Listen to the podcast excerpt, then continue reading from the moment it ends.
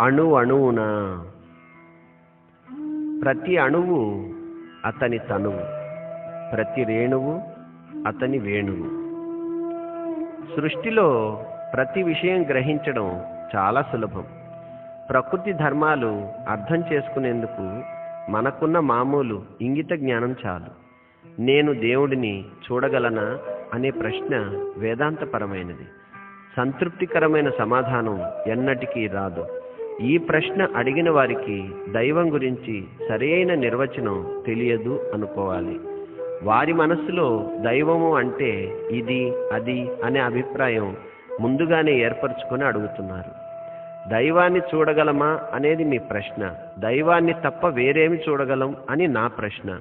మీరు చూసేది అంతా దైవమే. మీ చుట్టూ ఉన్నదంతా దీనికి సాక్షి. సృష్టిలో ఏ ఒక్కటి సాధారణమైనది కాదు. ప్రతిదీ అద్భుతమే. అద్భుతం కానిది ఒక్కటంటే ఒక్కటి. చూపించండి. అసాధ్యం. అసాధ్యం. చిన్న రాయిని కానీ కొంచెం దూదినైనా కానీ సృష్టించగలమా? ప్రతి వస్తువు దైవమే. ప్రతి వస్తువును దైవం సృష్టించలేదు.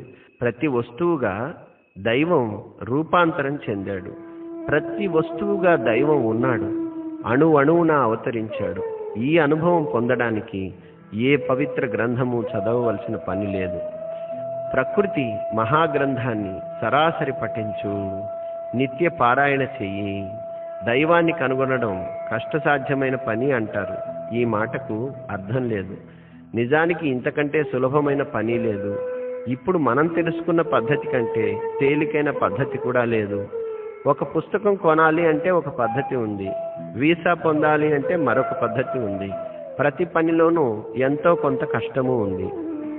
కానీ దైవాన్ని కనుగొనడం అన్నింటికంటే సులభం. ఆయన నీ లోపల ఉన్నాడు నీ బయట ఉన్నాడు నీ పైన ఉన్నాడు నీ చుట్టూ ఉన్నాడు. ఇంతకంటే తేలికైన పని లేనే లేదు.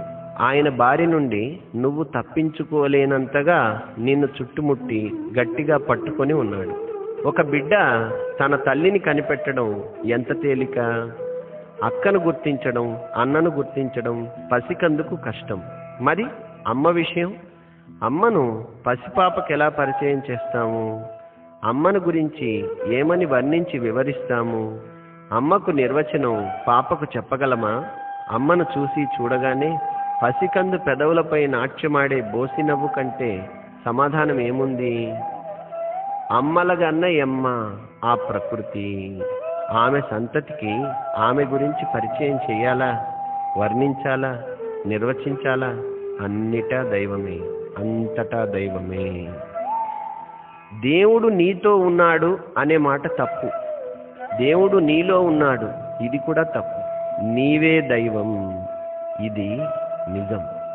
దేవుడు నిన్ను సృష్టించలేదు దేవుడు నీ రూపు దాల్చాడు. ఈ సత్యం గ్రహించడానికి ఏ జ్ఞానము అవసరం లేదు. మన శరీరం చేసే పనులు సామాన్యమైనవా? తలుచుకుంటే ఒక్కసారి ఒళ్ళు జల్లుమంటుంది. ఒక ఇడ్లీ ముక్కను రక్తంగా మారుస్తుంది. ఒక దోశ చేతికి ఇవ్వండి ఏ యోగి పుంగవుడు ఏ యోధాని యోధుడు రక్తంగా మారుస్తాడో చెప్పండి. మనం మామూలు మనుషులమని మనల్ని మనం చులకన చేసుకుంటాము నేను మానవుణ్ణి అన్న మాట కంటే పచ్చి అబద్ధం మరొకటి లేదు. నేను దేవుణ్ణి అనటం కంటే పరమసత్యం మరొకటి లేదు. ఈ వాస్తవం తెలియడానికి తెలివితేటలతో ఏమాత్రము పని లేదు. జీవితం చాలా చిన్నది. ఈ కొద్ది సమయాన్ని నా మొదటి లక్ష్యం ఇది తరువాతి లక్ష్యం అది అని వృధా చేయకు. ప్రతిదీ సహజ దృష్టితో చూసి సహజంగా జీవించు. దేవుడికి ఆకారం ఉందా లేదా అని చాలామంది అడుగుతారు. ఇటువంటి ప్రశ్నలు ఏళ్ళ తరబడి వస్తూనే ఉన్నాయి. ఈ రకం ప్రశ్నలకు వీటికి చెప్పబడే జవాబులకు మనం అలవాటు పడిపోయాము. దేవుడు ఎలా ఉంటే ఏమిటి? ఇప్పుడు నీటిని ఘనమా ద్రవమా వాయువా అంటే ఏం చెబుతాము? మంచుగా ఉంటే ఘనము నీరుగా ఉంటే ద్రవము ఆవిరైతే వాయువు. సందర్భాన్ని బట్టి రూపం ఉంటుంది. దైవానికి ఆకారం ఉంది ఆకారం లేదు రెండూ నిజమే. మనకు ఎప్పుడు ఎలా కనిపించడం అవసరమో అప్పుడు ఆ దైవం అలా కనిపిస్తాడు. అసలు దేవుడే కనుక ఉంటే ఆయన అంతటా ఉంటాడు. లేనట్టయితే ఎక్కడా ఉండడు. అన్నిటా పరమాత్మను చూడలేకపోతే మరెక్కడ ఆయనను చూడలేవు. భగవంతుని ఉనికికి నీవే స్పష్టమైన సాక్ష్యం. ఇతరమైన అల్పమైన ఆధారాల కోసం వెదుకులాడకు. పరమేశ్వరునికై నీలో అన్వేషించు. అద్దంలో నిన్ను చూచుకో. ఆశ్చర్యచకితుడు కా నీ శరీరంలోని ప్రతి అవయవాన్ని దైవమే నిర్మించాడు. మరెవ్వరూ కాదు. మరింత లోతుగా నీలో నిన్ను చూచుకో. నీ మనస్సులోని అద్భుతమైన ఆలోచనలు నీ హృదయంలోని అపురూపమైన అనుభవాలు భావోద్వేగాలు అన్నీ ఆయన సృజన మాత్రమే. నిన్ను చూసి గర్వించు. నీ చుట్టూ ఉన్న ప్రకృతిని చూసి గర్వించు. నీ నుంచి సృష్టి నుంచి ఆనందాన్ని ఆస్వాదించు. ఈ జగత్తు జగత్కారకుడు ఒక్కటిగా కలిసిపోయారు. ఈ సృష్టి సృష్టికర్త ఒక్కరై లీనమయ్యారు. ఇప్పుడు దైవాన్ని కనిపెట్టడం కంటే విడిచిపెట్టడం నీకు అసాధ్యం.